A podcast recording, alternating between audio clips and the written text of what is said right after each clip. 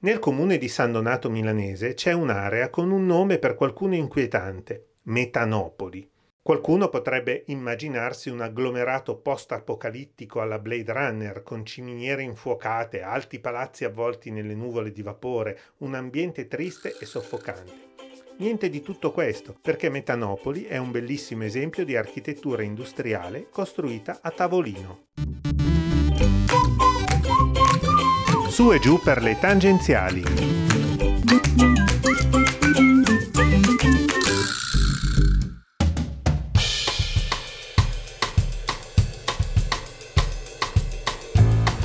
Ci aveva già pensato Olivetti nella sua Ivrea, costruire un complesso industriale che si integrasse con discrezione nel paesaggio esistente della sua città, creando un legame armonioso che fosse ben voluto dai suoi concittadini.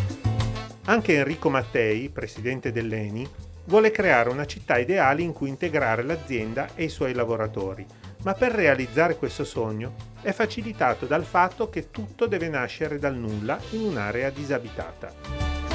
Così ecco Metanopoli, che ufficialmente è parte del comune di San Donato, ma dalla sua fondazione negli anni 50 ad oggi è diventato un laboratorio di architettura industriale in cui la natura e gli edifici si integrano in armonia.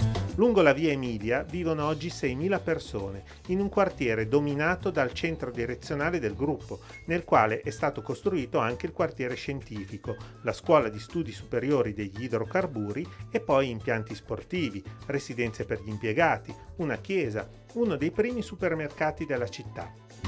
Il tutto in uno spazio temporale di oltre 50 anni, in cui i nuovi edifici rispecchiano ancora oggi i vincoli paesaggistici e architettonici pensati da Mattei.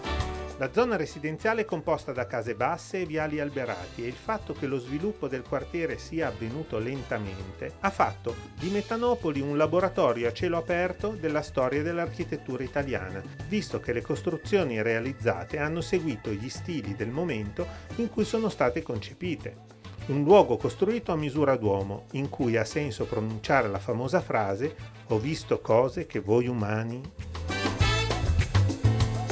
Alla prossima e seguite sempre con attenzione le indicazioni della segnaletica stradale.